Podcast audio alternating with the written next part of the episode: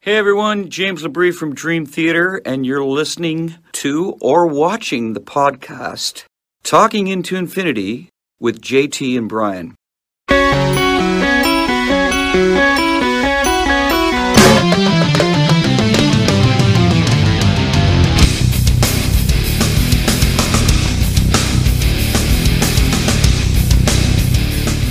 You're dialed into Talking into Infinity, a Dream Theater podcast. Be a part of the show live every other Thursday at 7:30 p.m. Eastern Standard Time on YouTube, Facebook, talkingintoinfinity.com, or the cmsnetwork.com. What's up, guys? Welcome to another episode of Talking into Infinity, a Dream Theater podcast. I am your host, John. We are live on YouTube, Facebook, talkingintoinfinity.com, and the CMSnetwork.com. We are here every other Thursday live on those four locations or at those four locations if you prefer proper English at 7:30 p.m. Eastern Standard Time. If you would like to catch video replays of the show, just go to our YouTube channel or better yet check out Heavy Metal Television. All of our episodes are there on demand.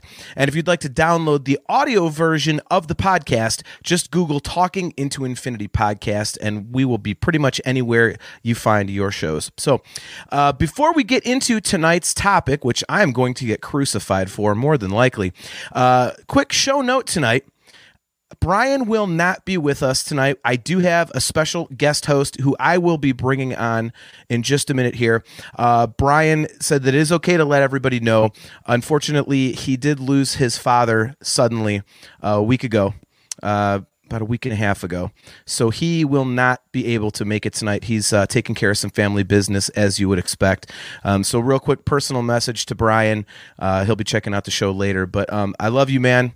And I am so very sorry for what you're going through. And, um, you know, if I know, it's, yeah, it's always so cliche to say, if you need anything, call me. But we've talked a little bit. But, you know, my phone is always on, bro. And I love you. And um, take all the time you need. And I miss you and I hope you and the family are doing as well as can be expected. So much love to you, brother. So, uh, that having been said, let me bring on my esteemed co host for the night, a special guest host. You guys know him and love him from the comments section. He's been a guest host a few times before, all the way from Australia, Mr. Kale McLeish. What's going on, man? Good evening, good morning, good whatever it is for you, wherever you're watching. How are you, man?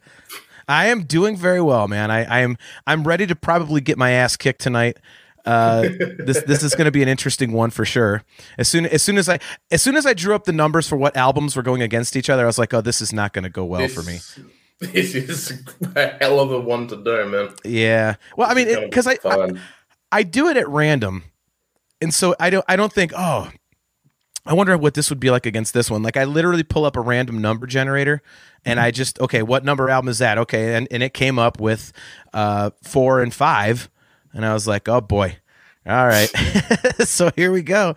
So it just so happened it's my favorite record versus the record that a lot of fans, if they don't have images and words as their favorite or the best, they have scenes from a memory as their favorite or the best. So, uh, Neil McLeish, uh, is that a relation of yours? That is my father. Hey, Dad. Oh, there you go. Hey, what's up? What's up, uh, Mr. McLeish? Good to see you here. Says my condolences to Brian and his family. Thank you very much. That's very kind of you, man. Uh, Adam Rishog, he is here. It's great to see you, man. He says all the best to Brian and the rest of his family. The Dream Theater family loves you and is with you. That is very kind of you, man. I'm sure he'll appreciate that. But he also says this is going to be the easiest cage match ever. so we will you see. Think so, but it's really not. I mean, once you brought this one up, it's just like, oh yeah, I'll check them out. And it's just like, this is a lot more even than I would have thought. Yeah, I, you know, we'll get into it shortly here, like the song by song, like we like to do. Um, it was interesting for me going back through the albums and listening to them because you know it, it's one of the things that happens when we do these is you is you really dig in and you hear things that you never really heard before, and mm-hmm. you know especially for me, you know, with falling into infinity, I love it and everything, but I, I was really kind of going through it, and I really kind of realized like everybody knows that that was their attempt to write more commercial songs. uh, you know, they they were trying to get that hit. They were you know kind of bowing to label pressure. But when you listen, when I listened back to it, I was like, okay, I can hear that in like Petrucci's riffs, but then Portnoy's over top, just like doing the busiest drums in so many simple parts. Like he was just fighting that record label right ahead. He's like, no, damn it, we're a prog band. and then Yeah. conversely, when I was listening back to scenes, I was like, I never really realized how much I really considered that one giant piece of music. I didn't really consider it on a song by song basis. So, did, I mean, definitely. did you come across anything like that? I definitely Did you come I across mean, anything like that? listening to Falling into Infinity and dividing Burning My Soul and Hell's Kitchen and Lines into the Sand is like these are good songs on their own, but damn, it's a continuous piece. They are so much better. Okay. Listening to pretty much any of scenes and isolating Overture from Strange Deja Vu, isolating Through My Words from Fatal Tragedy, all of that is just like, oh God, you know, it's not they aren't really songs that are meant to be divided. So taking this on a song by song basis, it's it's tricky. Wow. Very No- tricky. So Gibson Les Paul says, Adam's right. This is a slaughter. well, I like I said, I knew I knew I was going to take a beating. I knew that I was I was going to take a beating on this one. So, I mean, it is what it is. Uh, so why don't we why don't we just get right into this, and we'll start right off the top. Uh, just as a quick note here, we we always have to have the songs. You know, they have to be an equal number. So it's 11 versus 11. So what we did to even things up is we combined regression and overture 1928 into one song. So we're gonna do we're gonna do that, we're gonna start right from the top. And we have New Millennium versus Regression Overture 1928. I will let you start. What do you have as as uh, what do you have as the winning track? I actually had New Millennium as the winning track, even over Overture 1928.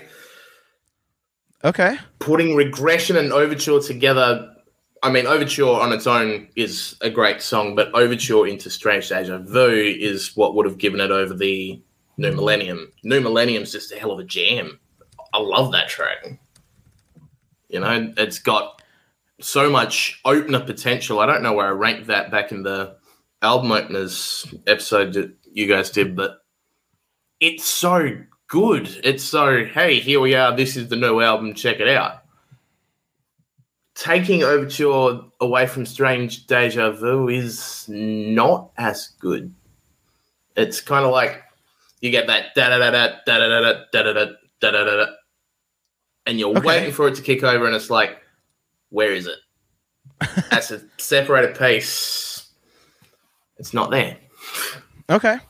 Well, apparently my So microphone. New Millennium, as being a whole piece, definitely wins for me. Okay. Apparently my computer is doing the mic thing again, which I cannot figure out. So I have I have no idea what the hell it's doing, but um so we're going to power through. Um Where where'd you end it on this so one? I have New Millennium as well. And you know, for me, New Millennium always has this killer groove. And it, it's it's like you said, it's it's a it's a great album opener. You know, I I love it personally. Um it's not as progressive as a lot of their other stuff, but it just it moves. It just keeps moving and moving and moving like it just jams. So I really, really like that. Um, you know, and again, this was the first example. If you really listen to it, like there's some pretty ju- just straight ahead riffage going on, and Port is you know getting busy with it to kind of keep it in that dream theater mold, which is really cool. Um, you know, and I like I like the vocal. You know, I got this feeling, tide as turning No, baby. Like that's cool. Um, and honestly, it's it's a pair of it's a pair of intro tracks against an actual song, if that makes any sense. Yeah. So for that reason, I had to go with New Millennium. Definitely. So I was surprised. I you know, I was kind of surprised. I really I really thought that like you would go with Overture 1928. I thought I'd go with Overture 1928, but Regression isn't a track I've ever particularly gravitated towards. And then 1928 okay. without Deja Vu feels off, feels strange. okay.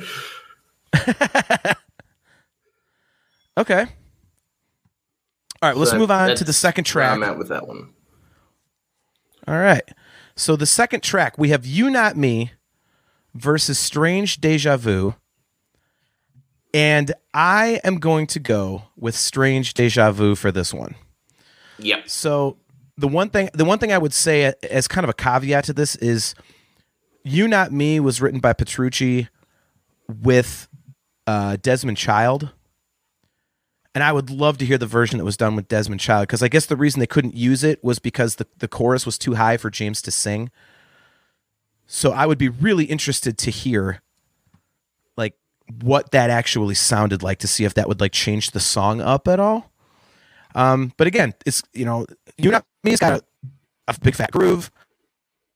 You know, the whole record's got big fat grooves to me. And you know, as much as I like it, Strange Deja Vu just stands out so much more. I mean, it's like to me that's the true intro to the record. And you know that song also has a good groove, but it gets progressive in parts. Um, it's it's just a great great intro to what's coming later. So um, you know it stands out more to me. So that's you know I picked Strange Deja Vu. Where do where do you fall? I picked Strange Deja Vu as well. You know, you not me's kind of off with the Desmond Child rewrite because what we've got on Falling into Infinity is what Desmond brought into it. It's you or me that was the original Dream Theater version, and I think I would have actually taken that over Strange Deja Vu if it was left alone because I love that demo of it. It's a solid rocker. Okay. But listening to directly what's on the albums, not taking into account the Falling into Infinity demos version, not taking into account any of that, Strange Deja Vu has such a killer opening lyric with the subconscious strange sensation. It's just like, oh, yep. all right, James is there. Here we go. Strap in. And then when you get to the middle with the it's just like, damn, that's a catchy riff. Right. I mean, there's so much going for that track. It's just like, here we go. This I'm I'm in for this where's the rest of this album going to take me? Because this, if this is a snapshot, I'm liking what I'm saying. Play me out. Yep, I completely agree. That's that's my that's my whole feeling. It's it's such a strong, such a strong album opener, and and you know sets the table for what you're going to get going forward. So, uh, Adam Adam Rishog, he says I have to choose New Millennium. So he, so he was with us. So that was that was a that was a pretty much a pretty much a landslide victory for New Millennium. Joe Gebhardt yeah. says Overture 1928 was actually the first Dream Theater I ever heard. It holds that first listen spot on my list. He'll go with that. So we finally got a vote for that. And uh, Adam Rishog is chiming in on our track too. This one is easy. Remember a few weeks ago when you were mentioning the 10 worst songs? You Not Me would define would define would be uh, would definitely be on that list. Yeah, well, I'm I'm definitely going to go against you on that one, but I, w- I would not agree with you there. But uh, again, not me versus or me. I think I'd agree with him. Okay. All right. All right. So moving. Let's move on to track number three. So we have Peruvian Skies versus Through My Words. What do you got? Is it really a question? We've got a fragment of the Fatal Tragedy intro versus an actual song. Peruvian Skies. Obviously, for all the reasons that we took New Millennium over Overture 1928. It's an actual song. You get the full story. I like the lyric. I love the Metallica meets Pink Floyd groove that we have all throughout it. I think it's a great song. I think it's one of my favorites on All the Falling into Infinity. Through my words. yeah, I it's in my notes. It's, it's kind of unfair. You know, yeah. since through my words is so short, but it is what it is. Uh, yeah. You know, I definitely agree with you on Peruvian Skies. You know, it's got the separate halves. You know, it's it's mellow and then also of a sudden it builds to this like total like Enter Sandman and as kind of you know it's Damn. it's just great and you know there's that there's that build up near the end over that single note run and the and you know it's building and building and building and all of a sudden it's like you could just you could just like picture Mike Portnoy standing up just going "Jinga, jinga," you know real simple part. So that just rocks. Um and I will say I wondered why you know I mean through my words is, is a beautiful melody. I've always wondered why they didn't pair it with Fatal Tragedy. They've kinda never seems like they should go together, They've never played one without the other. It feels like it is the same song. I mean, Yeah. I mean, that that that was really weird to me. and hearing them in So, but- isolation again, it's like da da da da.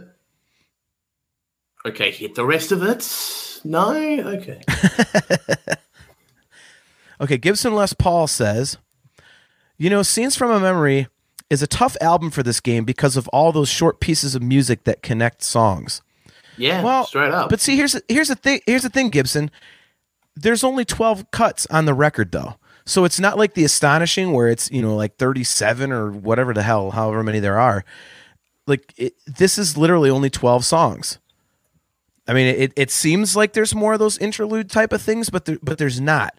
And I, I think that's because you've got songs like this that are so short, and then you get into stuff like Home, that's you know almost 12 minutes long. So you got a couple really long ones, and then you've got a couple really short ones. So I, I think I think it's kind of, you know, yeah, but when we're numbers-wise, saying short ones, out, we've got 40 seconds of one of them, don't we? Yeah, I mean, how how long is through my words? It it literally is a detached intro. they're like they're like a minute. So I mean, there's that. But you know, like I say, unfortunately for the for the cage matches, it's got to go song by song, and we we even Mhm. out the number. So this is just the way the chips fell, man.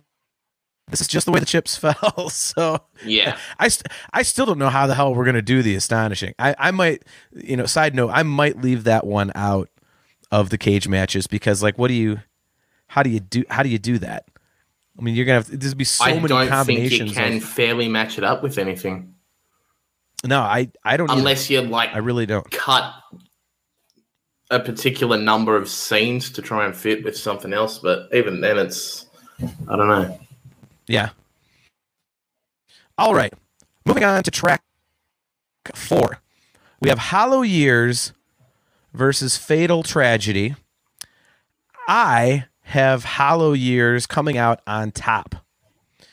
And this was a difficult one, but Hollow Years is one of my all-time favorites, and it's one of those ones that it's it's just um, incredible on the record. And every time you know they do it live, I've seen it a few times. It just comes off even better. And uh, you know, to me, like anytime they can back off the prog and prove that they can write a song that's as you know concise, direct, and emotional as this one is, you know, Hollow Years. To me, that's impressive. It's cool. It's like a, it's like a, it's kind of like a break in the action in a way. You know, it kind of like cleanses your palate for more of the crazy prog stuff that'll come after it. So, you know, I love that. Um, and honestly, being honest, I I maybe swayed a little bit because of the live at Budokan version, because that's just one of the best things I've ever done. So, I mean, that could be that could be playing a part in this too. Uh, and I, you know, I really like the solo. So you know, but um, you know, honestly, I picked it because if I, if you if you said, hey, man, what, what comes to mind? Which song do you want to hear? Hollow Years, you know, or uh, you know, Fatal Tragedy. I'm gonna go uh, Hollow Years. Like it's just it's a visceral thing for me. Yeah, So, um, but Fatal Tragedy is great, man. There's a ton of awesome harmony parts in it. Uh, you know, there's some really weird sounding stuff in there that they did. Um, it- it's it's a great song. It's an absolutely great song. But you know, for me, it's Hollow Years. What do you got? What what is your choice fatal for number tragedy four? for me. This is our first. This All is our first split. Right, I'm surprised it took us this far into the album. I am too, honestly. But I right, so you suppose have when Fatal the other Tragedy. ones are as clear cut as they are, as you said, it's got so much of the vocal harmony stuff that I love. It's got that really cool Brian May effect, and then it's got the Megadeth shrink and grow section coming to back it out. It's a great continuation to the story. It's my young lyric. What's not to love with Fatal Tragedy? It's just, I love Hollow Years as well. But as we're saying, we're kind of going album versions. If it was the Hollow Years off live at Budokan, this, the Fatal Tragedies be wiped out for sure. But Yep. I think taking album version versus album version into account, if I'm listening to that, I'm definitely going to go Fatal. Well, J- Joe Gebhardt agrees with you. He says Fatal Tragedy. Adam Rishog, he says Fatal Tragedy for me, but barely. If you counted the live at Budokan version of Hollow Years, that would win. Thank you for putting my point into so few words. Yeah. And Gibson Les Paul agrees. Hollow Years wins if it were on the Budokan version. And what's with the sound on John's lead in Fatal Tragedy? Way too loud in the mix. Wow. I've never heard a Dream Theater fan complain that Petrucci's too loud. That's a first. Actually, he he got a point. He got a point. That's that's a new one for me, man. I've I've never I've never heard that before. Um yeah, I you know, again guys, like th- this was a difficult one. Because I love This how was years definitely a difficult one. so much, but I mean, Fatal Tragedy is so strong. And but Hollow Years is just again, this is probably a personal preference thing. And again, I I wonder if I was swayed a little bit on this, not only because, you know, Falling into Infinity is a favorite of mine, but because I'm so used to considering scenes as an entire record. So it's weird for me to break it down into pieces. So th- maybe I shouldn't have done this one. I should have picked a different record. This, Concept records don't this count is definitely now. a hard one. Yep. All right, moving on to track number five, "Burning My Soul" versus "Beyond This Life." You are up. I had Beyond This Life. I definitely had Beyond This Life. And I'm not Okay. taking into account any of the Budokan versions or anything. I'm taking the album version all the way. It's such a good metal jam. It's again great lyrics, great storyline, and just the solos at the end. I mean, what what can you what can you want more than that? And Petrucci's crazy lead going into the she wanted love forever. Just that huge Alright. lead bit. It's just like ah. this song is so good. I love it. I love Burning My Soul as well. I think it's a great little five minute jam.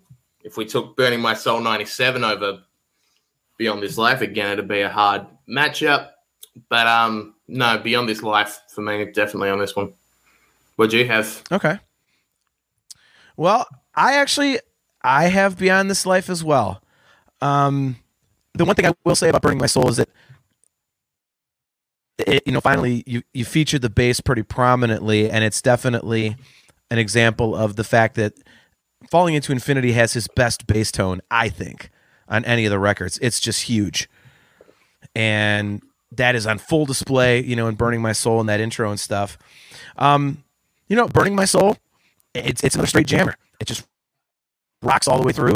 Um, and it also has some kick-ass Derek Sherinian work on it. Uh, you know, the solo's cool, and if you've ever heard like the behind the scenes, like the demo, it's like the making of the record. You know, it's it's going going into the twisting, turning, like the that little thing. If you really listen But to what he's doing, that's crazy. Yeah, it's this really weird keyboard thing, and nah, it's it's it's crazy, man. Like it, you don't really notice it unless you know it's there. And once you know it's there, you're like, wow, that's pretty nutty. But um, you know, I like I like that they keep the double bass going, you know, throughout most of the song. I think that's a really cool touch to keep it kind of driving. But you know, beyond this life is you know, it's there's more to it. It's more nuanced, and you know, I I've always really liked the juxtaposition between the heavy parts and the mellow parts. Um, yeah. So I, I, I like I like when they go back and forth in the same song. That's always been really cool to me. So And I find that first chorus just so creepy. Yeah. It's so cool. Yep. Yeah. The, the weird effect on it stuff. I totally agree. Totally agree with that. Um, yeah, I mean, honestly, dude, this song has it all. It's got you know your fast parts. It's got the rocking parts. It's got the weird parts, the mellow parts. Like anything, anything you would want, you know, out of a Dream Theater song, you pretty much have in this one. So you know, for that one, I definitely, definitely have to go with that. Uh, Joe Gebhardt says, "Kale, you have a powerful voice." So there you go. And I'm not even warmed Some up. props, man. Cheers, man. I appreciate it. Gonna, there you go. Uh, Adam Rishog says this one is so easy. Beyond this life, every day of the week might be one of the more underrated one of one of the more underrated Dream Theater songs, along with the Great Debate. I will agree with you 100 percent there. Yeah. I mean, the, the Great Debate is highly underrated, and I think this one doesn't get mentioned either. Uh, Rock and Roll Podcast is checking in. What's up, man? Good to see you. Uh, so, speaking of what Adam said about underrated Dream Theater songs and Beyond This Life, I did want to ask you because I was thinking about this before we went on. How often have they played stuff from scenes live besides, uh, you know, Spirit Carries On?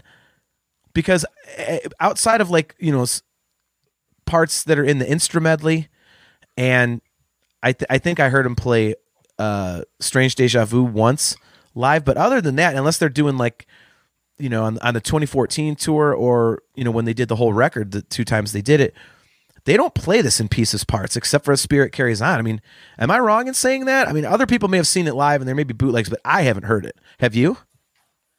Uh, Deja Vu and Overture together showed up a lot on Six Degrees and Systematic Chaos. Beyond This Life showed up a lot on Black Clouds, so Dance of Eternity. Yeah, they, they do do pieces.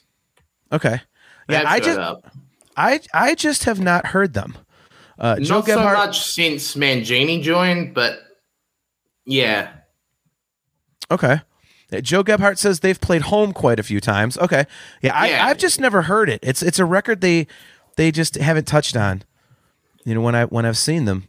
Uh, Actually, I, I remember now that he's brought that up. I mean, on um, Portnoy's behind the scenes tour on the Chaos in Motion DVD, he's like, "Oh yeah, you know, John's got one guitar in drop D, and he used that on Misunderstood and on Home, which I've conveniently put together on the set tonight. Aren't I great?"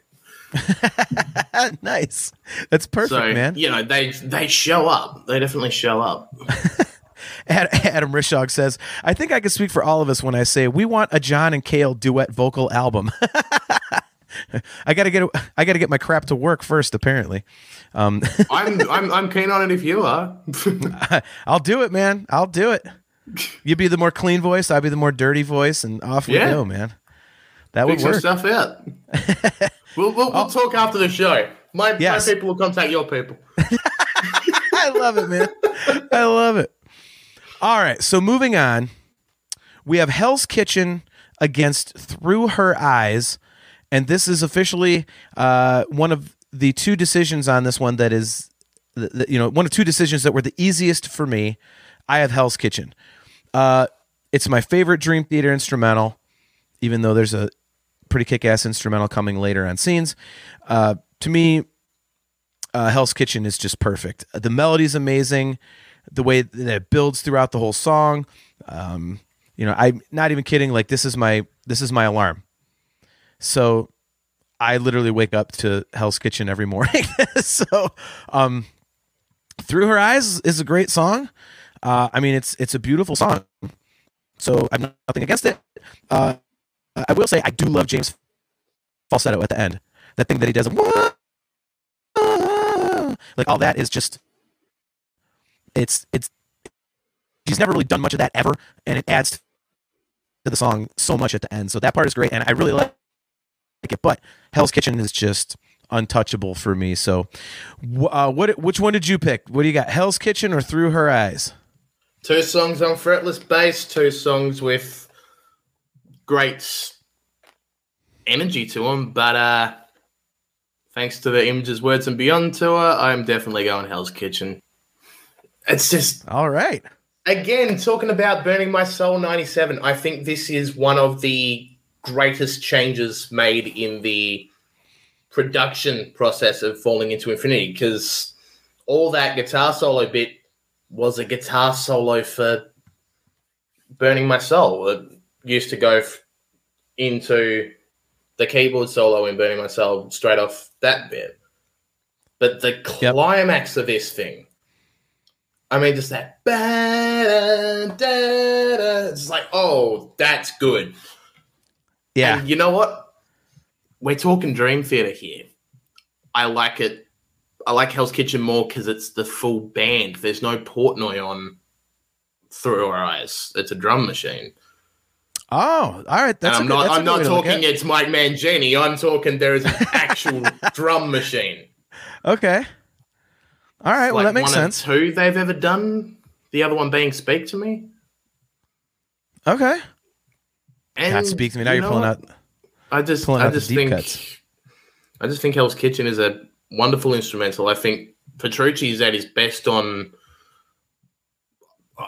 I think it actually is one of the best Petrucci solo bits on Hell's Kitchen. He's got such a mastery of it on this. It's it's hard to pass up. It's very hard to pass up.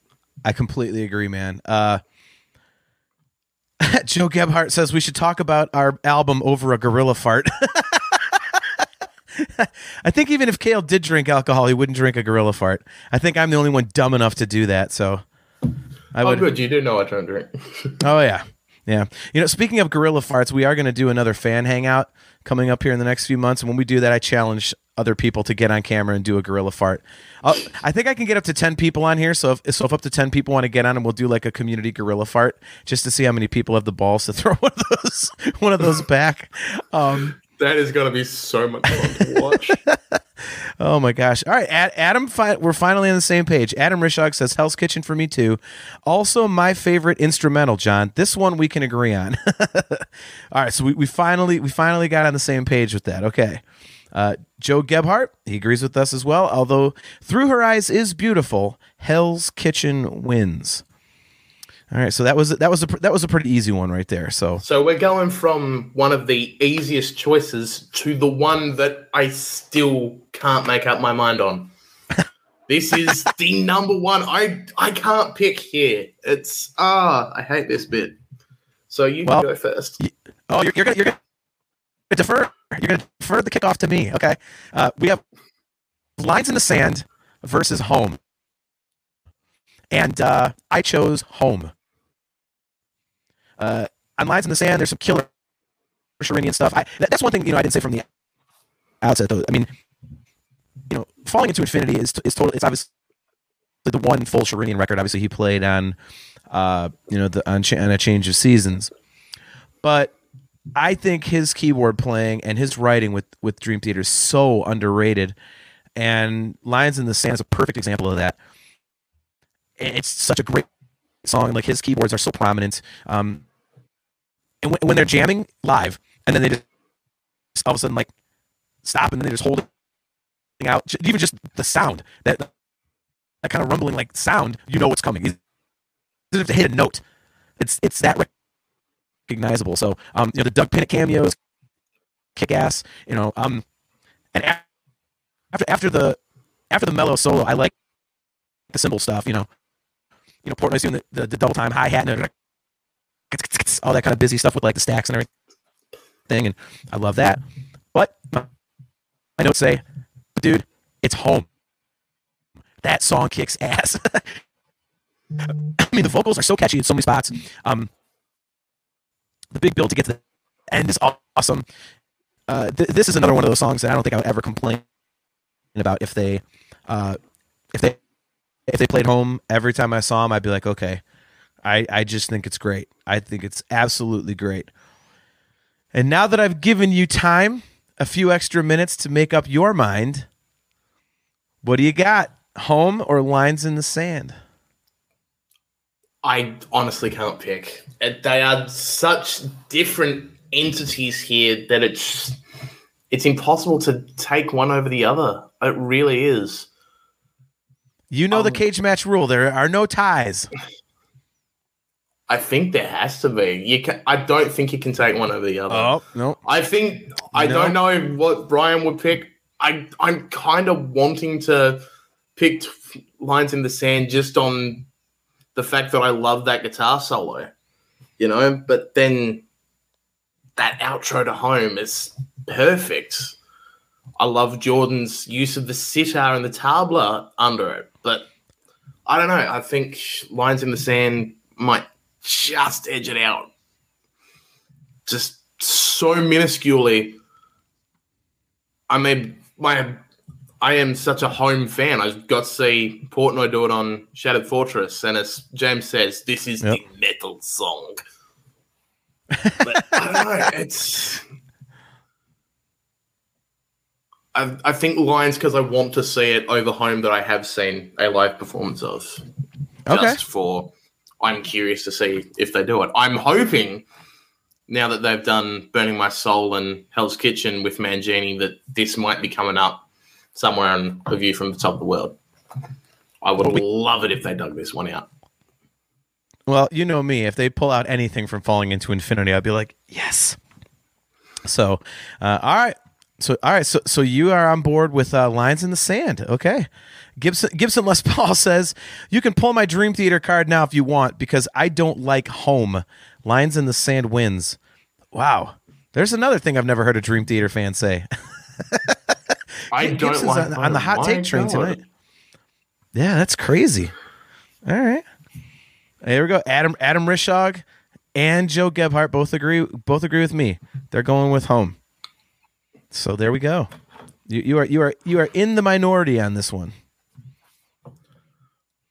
I really I really thought I really thought you, You- were going to go you know this, what? be I'm- honest. I'm I'm I'm only slightly in the minority because I'm that undecided.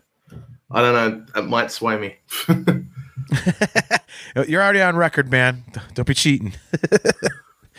All right. I, I, I think on. anyone watching or listening to this episode knows that it's not a clear cut decision either way from me. Well, again, you know you know the cage match rules, man. There can be no ties between songs. If there's an even number of songs on a record, you can have a tie there. But you cannot have you cannot have a tie per song. So, Brian, back me up. I need help. oh no, that's his rule. He he would tell you himself. Look, if Richard's allowed to have six degrees and Octavarium in a set list draft, then I'm allowed to have a tie on this one. uh, so real quick, is my microphone still acting like a bitch? It's on and off. It's Ugh. really on and off. Yeah, I just got a text message from Chris Aiken, the kind gentleman that puts us on the CMS network. And uh, I'll have to get with him and he can fix my computer since he's an IT guy. And I have no idea what it's doing. So I turned off everything that would possibly use it and it's still being a dick. So, oh, I hate computers. I hate them. But nothing I can do about it. So let's move on to track eight. You will be first on this one. We have Take Away My Pain versus The Dance of Eternity. A What song that I like to cover versus one of the most insane instrumental masterpieces of all time. I mean, Dance of Eternity. Come on. It's another one of those songs like Metropolis that defines what these guys can do. It is absolutely visceral. It is intense. It is everything. And following off of the last line of Metropolis being that love is the dance of eternity, it's basically the sex scene. Let's be honest. I love this bloody instrumental. There's no, I don't know. I don't think they've ever done anything that compares to it. I think this is one of the best showcases of what those four guys did together in the Portnoy era. Okay. Well, the Portnoy Rudess era, anyway. Yeah. I actually am going the other way. I'm making a controversial pick. I'm going with take, take away my pain. Um, it's I love the barroom part in the middle of the Dance of Eternity. Getting some super speed. Myung soloing never sucks. Um, you're right. I mean, it's absolutely flawless in terms of an instrumental. I totally love it. But the reason I picked Take Away My Pain is because I remember it more quickly. Uh, they're both incredible, but I think you know, Take Away My Pain comes into my head quicker when you when you if you mention both song titles, I'll hear Take Away My Pain more quickly uh, than I would The Dance of Eternity. Uh, the middle section to me is one of the best things they've ever done because you know the rest of the song is plaintive and thoughtful and kind of you know major key like and it's nice but then the middle section is where it drops down and like the true emotion of what's going on like it's almost like you know the verse is you know petrucci's telling a story but then that middle part is actually you know you know before like the the bridge and the solo that's what he's actually feeling like the pain and the hurt and the darkness and i i love that i totally love that so, man, it's I love the Dance of Eternity, but take away my pain is always kind of like I hate to use the term, but hit me in the feels. Yeah. So you know, fair, fair enough. Fair enough. Yeah. So for me, take away my pain, and I know I'm you know I'm getting killed for that. Uh, oh, I was in the minority before, so yeah. Yeah. Adam Rishog says this is not even close. Take Away My Pain is more of a filler track. Dance is basically a perfect instrumental. Agreed. Uh, well, yeah. No, I mean, actually, I, not, I get fu- it. not fully agreed. Not fully agreed. I don't think it's a filler track. I think it's one of their best ballads, actually, to be honest. Okay. Okay. Yeah, I, dude, it, it just stands out to me so much. And I, so so much of this record is just it just hits me the right way, and this is another example of that. So yeah, it's it just stands out a little bit more, and maybe it's unfair to compare an instrumental against a song with vocals because you kind of think of a song with vocals before you think of an instrumental in a lot of cases. But yeah, again, the chips fall how they fall, man. So it is what it is. All right, number nine, we have "Just Let Me Breathe" versus "One Last Time," and uh, Unfortunately, we have another short one versus a regular song. So I obviously have Just Let Me Breathe. This is another one that absolutely just grooves. Uh, you just pop your head the whole tune, and it's just, you know. Um, and, and I've always loved the lyrics and how ballsy Portnoy was. You know, he was so pissed off at record labels and the corporate music machine at that time. And he just goes out and fillets them in the lyrics to this and to specifically you know crap on two guys who basically killed themselves and shannon hoon and kurt cobain i mean that's just that takes some balls man you know because those guys technically could just be like record sales dude scoreboard but he doesn't care he's like yeah you sold records because you blew your head off or overdosed you know like he just pulls no punches and i've always thought that's such a cool aspect of the song. Um, you know, I mean, one last time is it's very majestic, it's very hooky, but it's very short. So there's not a lot there to compare it with. And just let me breathe is a jammer. So uh, do I even need to ask which one you picked, or did you go out on a limb and take one last time? no, I, I, I took just let me breathe. I mean, it's one of my favorite aggressive LaBrie vocals with that strung up your bed stakes red posture. It's just like, oh, yep. hello, like that bit. It's such a good riff. And the other thing I like about it is that it turns around the line from Take the Time, where you just close your mind, just close your eyes, you can find all you need in your mind. They take yep. that around, turn it the other way. It's cool callback and it changes the meaning of it and it's I love it. It's a good song. I never noticed that before, man. That's an awesome catch. I I did not ever notice that. That is cool, dude. and I like with Sons of Apollo, they changed the names of it as well, just to keep it a little bit more yep. modernly relevant as well. It's, it's I wonder, are we allowed to do an episode about Sons of Apollo? Like, are we gonna? Yeah, no. Anybody? I, I reckon you could. Brian and I are huge fans. I mean, you know, we've already we've already had Dream Theater side projects, so yeah. But I mean, this isn't a side project, really. I mean, it's an actual thing. Yeah. But I mean, I, I mean, I guess it shouldn't be a surprise that I'd be a fan of Sons of Apollo, considering it's Derek Sherinian and Mike Portnoy who wrote, you know, two thirds of the writing duo on my favorite Dream Theater record. So Yeah. go figure. I would like the band they're in together that sounds like Dream Theater. Um, right. man, Gibson Les Paul, what the hell are you doing tonight, man? Gibson Les Paul says, One last time is great and a perfect intro to Spirit. One last time wins. Dude, you are on drugs. It's like a minute and 10 seconds long. He's he's just trolling now. Gibson's just trolling. I, I, I will say I like it as an outro to dance and as intro to spirit, but at the same time, a lot of it feels filler to me. Like the lyrics, until it brings back the strange deja vu reprise, don't add anything new. Yeah. Oh, JG3. What's up, man?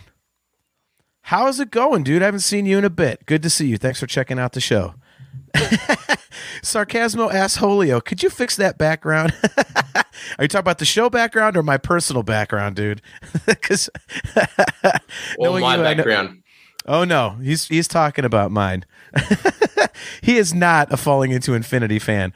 I, I have a, I have a strange feeling his scorecard would be eleven to nothing in favor of scenes. I, I got to be honest though, I really have to hand it to Scenes for being the first album to use one of these. oh, you're, the Majesty. Well, the start of the prototypes to the Majesty, at least. What finish is that? Since you can't really see, is it? This I mean- is the uh, Mystic Dream. So is that the translucent one that's like blue, Yeah, purple, green? Oh, that's awesome. You know why? Why would you? Why would anybody get any other color but that? That's so. That's such a great, such a great color, man. Oh, all right. Hard to finger pick, but yeah. So we have the last two. We have Anna Lee versus the Spirit Carries On. What do you got? One of them, once again, defines the band for sure. So you kind of have to take Spirit, I think. Anna Lee is a great song. If you love Elton John, it's an awesome song. If you love Derek's songwriting, it's a really good song. It's a good song. It's not The Spirit Carries On, though. I think The Spirit Carries On resonates in the hearts of pretty much every Dream Theater fan ever. Look at Luna Park with Crying Girl. Have a look at Wacken and see a bunch of metalheads standing at one of the biggest metal festivals of all time, bawling because they're playing Spirit Carries On. Look at you bringing up the Wacken Festival. Good reference. I've been uh, on a bit of a Mangini kick recently. I'm just finished Distant Memories, you know, listening to all the albums again and watching. I think I just watched um, Pistoia Blues Fest as well, which was one of the bootlegs from that 30th anniversary tour. God, that had a good set list, didn't it? We're on we're on a, we're on a strange topic here, aren't we?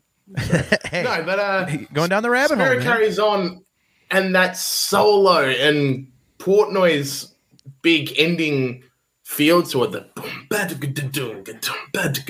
it's like if you're talking Dream Theater ballads, that is it for me.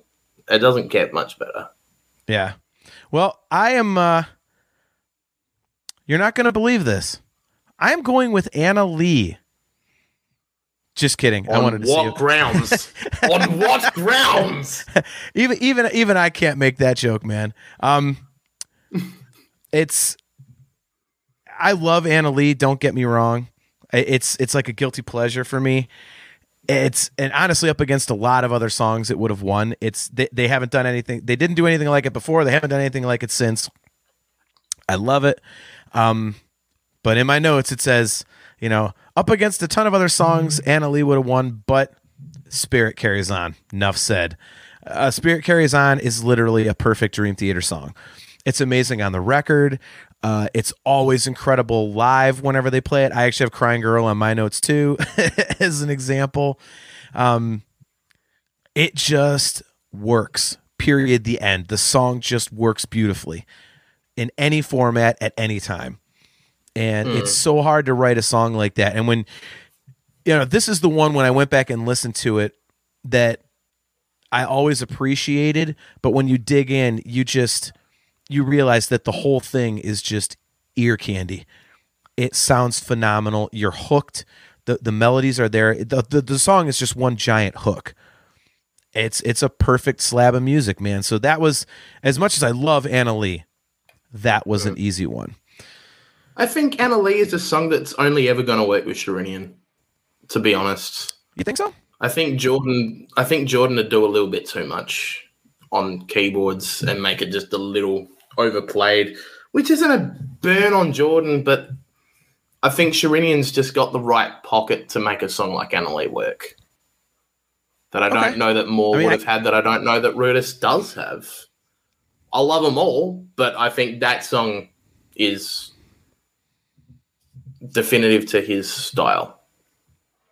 Okay. I mean, I, I would agree with you. I, the only thing I would say is I, I don't know if Jordan would necessarily overplay. I don't hear him going doom doom doom doom doom doom doom doom doom doom doom doom doom like I, I figure he would be true to the source material. So I don't know if he would overplay it Oh, I, necessarily. I, I mean in terms of writing something like that. Oh, okay, okay. I think, Thought if you meant he, I actually think if he Anna was going to play it, he'd play it properly. But I think if he was going to write it, there'd be a few extra little fillies here and there. Yeah, I mean, you do have something like Wither. I mean, the piano version of Wither is, is Mm, I mean, that's that's pretty simple. true. But I mean, I don't know. You could be right. He does. He does prefer a more busy style. Yeah. So that brings us to the final track, and uh, this is one of the two that was easy peasy for me. Sorry Yeah. use that term, but that's what I wrote on my notes. Uh, Trial of Tears versus Finally Free. I have two notes: the easy peasy, which is terrible, but I wrote it. Uh, my second note. Hmm. My favorite Dream Theater song against a song I ranked low on the list of closing songs. Tough choice here. Trial of Tears is my all all-time favorite Dream Theater song. And Finally Free's cool, but it's a closer and I think they've done better album closers. And honestly, I don't know that there's a song on Scenes from a Memory that would have beaten out Trial of Tears for me. I just love everything about that song. Well, if it's, Uh, it's your favorite song, of course nothing's going to beat it, is it? Look at this. Look at Adam Rishaw. You know, before we go on, Adam, I, I, I hope that I hope that you are talking. You're not talking about uh, Trial of Tears with this comment, John. Since listening to this podcast, I've gone back and listened to Falling into Infinity because of how much you rave about it. But I find myself continuing to skip over the song. Yeah, it- how do you skip over Trial of Tears? What the hell, Adam? That is Adam, y- you're you're jumping into Gibson Gibson Les Paul territory. Look, look, Gibson Les Paul. You're right. It is easy. Finally, free takes it. See, Gibson's just trying to piss in my Wheaties. That's all he's doing. Look, man. If for nothing, if for if if for if for no other reason, for nothing else, Finally Free has a guy that's supposed to sound like he's walking across a carpeted floor in his living room, and it sounds like he's walking on gravel. Okay, so it's got a dumb sound effect. So there, Trial of Tears wins because it doesn't have a dumb sound effect. So, that's why I picked it. Damn it.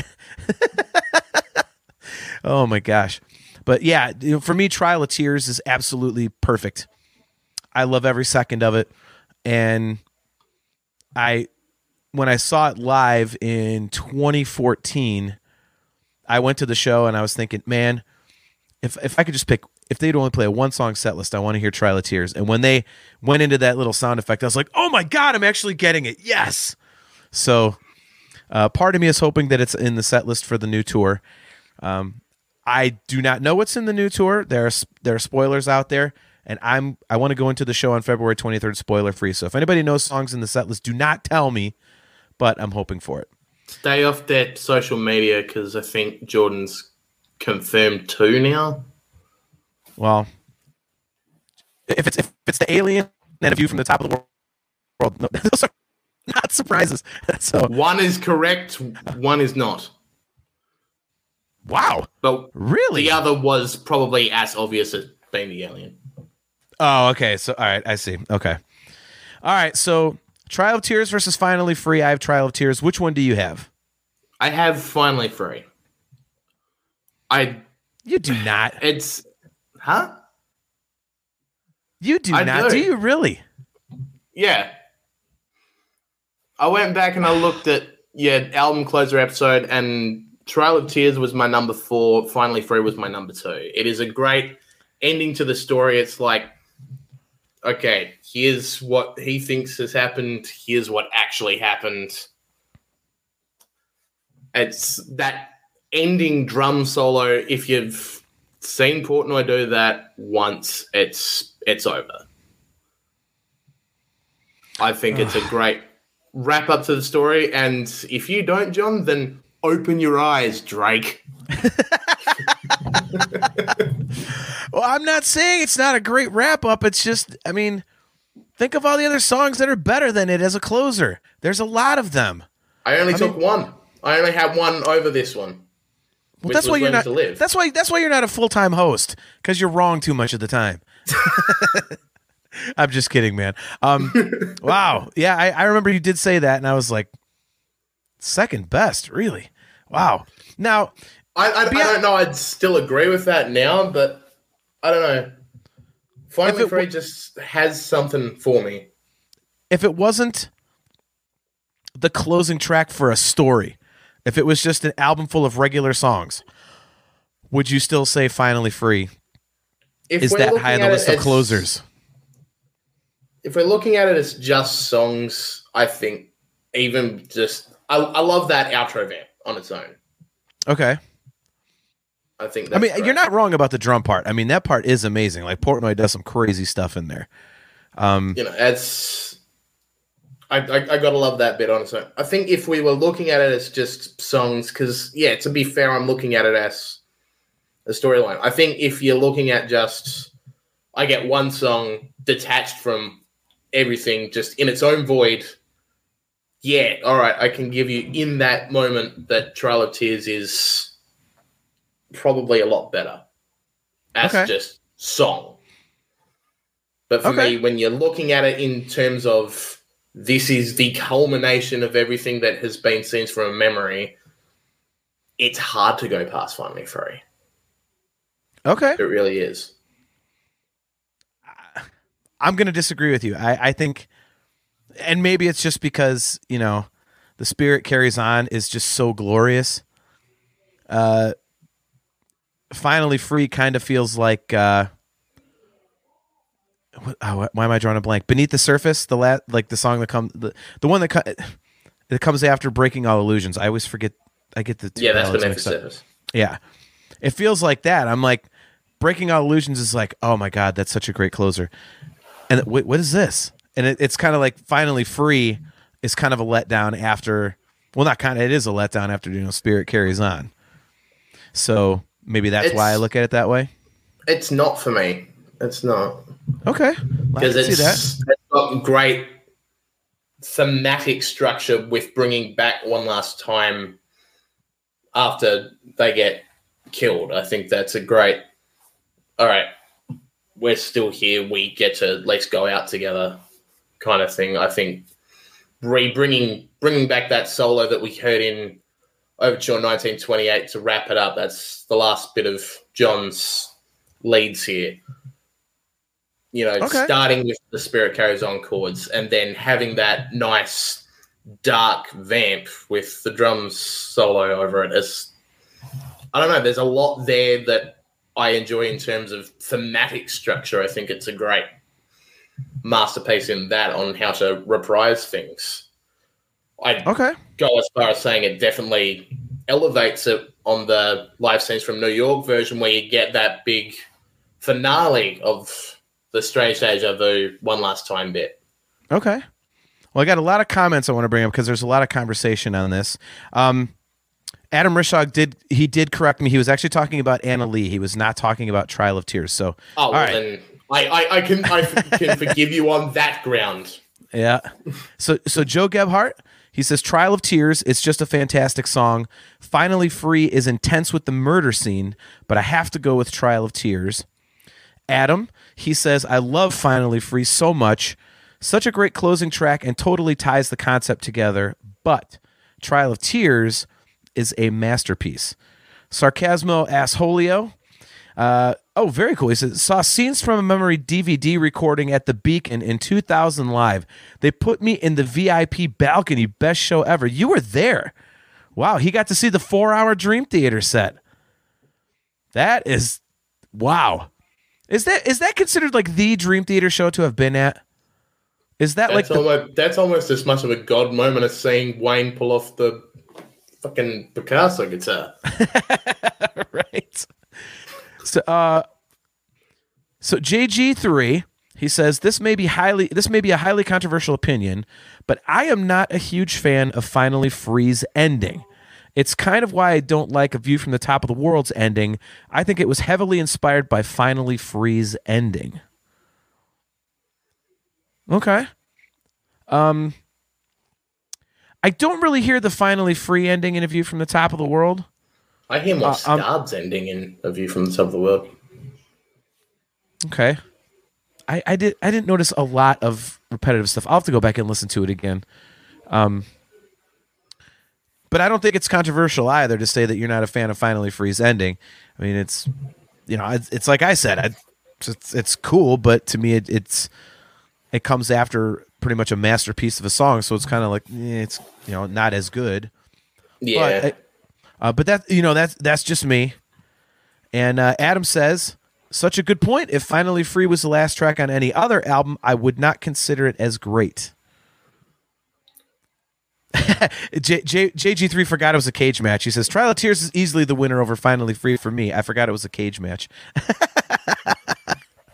so, I don't know. I'm, I'm, I'm, I'm happy to take the L on this in the court of public opinion, but so and I, I, I agree with you. I think if it was the closer to any other album, it wouldn't be as good. But I don't know. I don't think any other album would support it being structured like that. Huh. Yeah, I mean that makes sense, man. That makes sense. You know, I almost wish the astonishing closer was more like that, with thematic wrap up. Here's the final go down on exactly what has happened here. I- It's it's de- it's definitely better than oh by the way you're forgiven for killing your sister just because she's alive now. I see. I, I just I just think the astonishing is a different piece of work. You know, hmm. I mean they're both is. concept records, but I mean scenes from, scenes from a memory is, is specifically a concept album, whereas I think the astonishing is meant to be more almost like a book or a movie, but you listen to it instead of watch it. If that makes sense, it's it's much more. You know, it, it's kind It's a of like a. It's got like chapters, yeah, like chapters. So I, I think like kind of going back and doing a recap is not really what they do in that sort of format. So I, I don't know. So what do you I have know, as your final I'm- score? All right, let me count it up. Let me count it up. I have We seven to four, falling into infinity, which again, two, Should not be a surprise. three, four.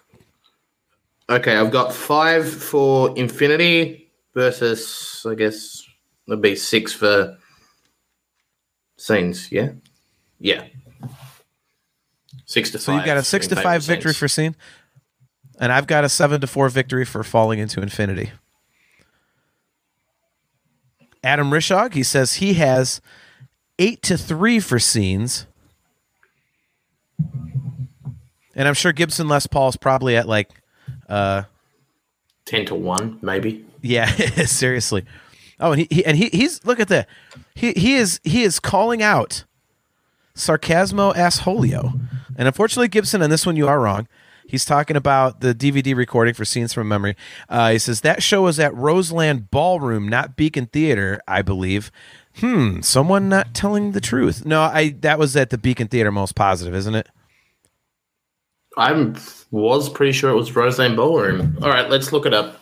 Yep. All right. Be our Google master. You're our, you're usually our Google master. Uh, I could swear it's the Beacon Theater. Uh, speaking of live shows, JG3 says also one of my favorite shows in Dream, the- his, Dream uh, I can't talk. In Dream Theater history is the Bucharest show from 2002. What a set list and performance. If you haven't seen it, check it out. It's also the show where James falls during the killing hand. So I have two uh, two things on that. I own that DVD, so I did I did get the uh, Ytsejam, so I have seen it. I love it. You are not wrong. But I did not notice him falling during the killing hand. so You've never noticed that? I did not notice that. So I'm gonna have to I'm gonna have to go back and look for that. I think it's. I think it's during the looking deep into the sea.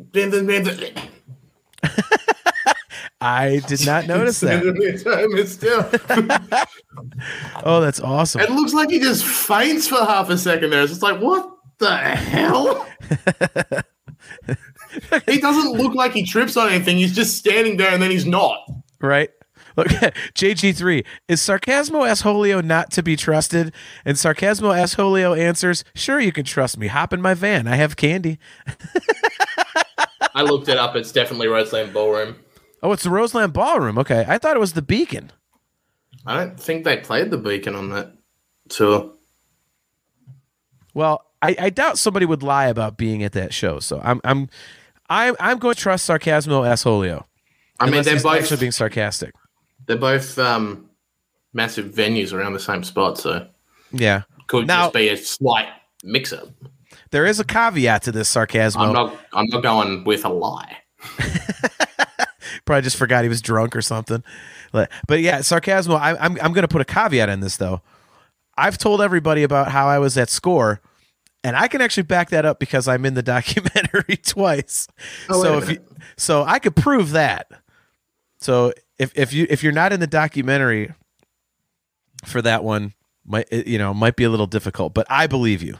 So Oh, look at this. JG3 said John Petrucci falls as well, and you can see him continue to play, and James continues to sing. I mean, what am I watching? I've watched that so many times, and I have not seen that. All right. Well, it looks like I have to go back and watch it. Actually, I think I loaned that out to Brian now that I think about it. I think I might have given that to Brian. I'll have to get it back from him next time I see him. Uh, well, KL, No, it's it's definitely confirming Roseland is the uh, main date for it on Setlist FM as well. So okay. All right. I'm not seeing Roseland on that tour. Well, I got to say, man, uh, thank you very much for filling in for. Brian on this one. I really, really appreciate it. Uh, Absolutely. Joe, Ge- Joe Gebhardt says this has been fun. I got to go. My condolences to Brian and his family. Thank you very much, Joe. That is that is very kind of you. He says, "Go, go Chiefs." Uh, we won't get into that. Um, but hey, you'll probably win. So, uh, yeah, no, I, I really appreciate you stepping in, man. Uh, you know, I think I told you, Brian, thanks you as well for Yeah. jumping in and, and getting his back on this. Uh, Just want to just want to send a shout out to Brian. I hope you're doing all right, man. Here if you want to talk. Uh, just before I hop off, though, I just need to tell you that that's not a knife. This is a knife. that's the last time. It's not happening again. That that's is awesome. Uh, so J- uh, JG3, um, when we're done here, just go check the beginning of the show real quick, and I, I go over uh, what happened. Brian lost his Brian lost his dad suddenly, so uh, he's off doing personal stuff. But uh, yeah, once again, thanks to all you guys in the chat. JG3, Joe Gebhardt, Sarcasmo, Gibson, Adam Rishog, all you fine folks, man. We appreciate you guys for coming out. Uh, I'm going to have somebody look at my effing computer so that this damn microphone crap stops. It's it's funny. It did it on my on the last two episodes of of this show, but my my nerd podcast, the Nerf Herder Council, last Yeah, week was do it on perfectly fine. photo. I, I don't know what the I don't know what the hell's going on. Do you have a So- s- different setup? Exact same setup, man. so Were I don't know. you were you running it? On Yeah.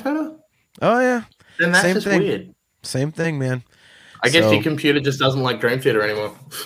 It was pissed off that I that I had uh it was pissed off that I had falling into infinity beating scenes from a memory. So, but yeah, thank you guys very much for jumping in the chat. I appreciate it. Thanks for all the kind wishes for Brian. You know, I'm sure he'll probably mention something when he comes back for the next episode.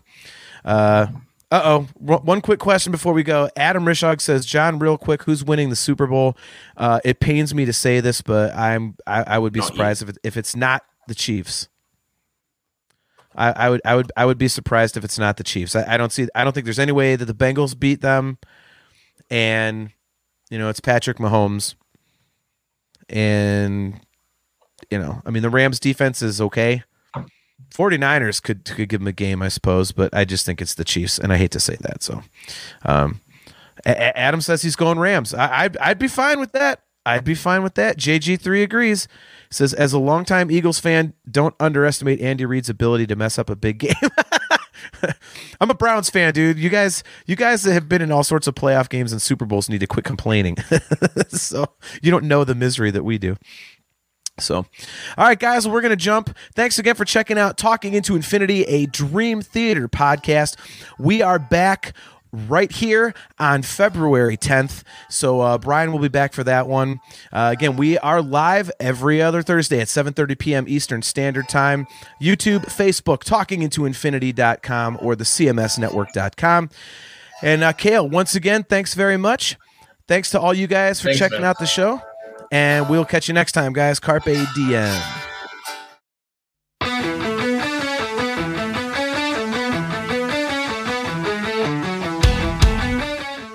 Everyone, thanks for checking out Talking Into Infinity, a Dream Theater podcast.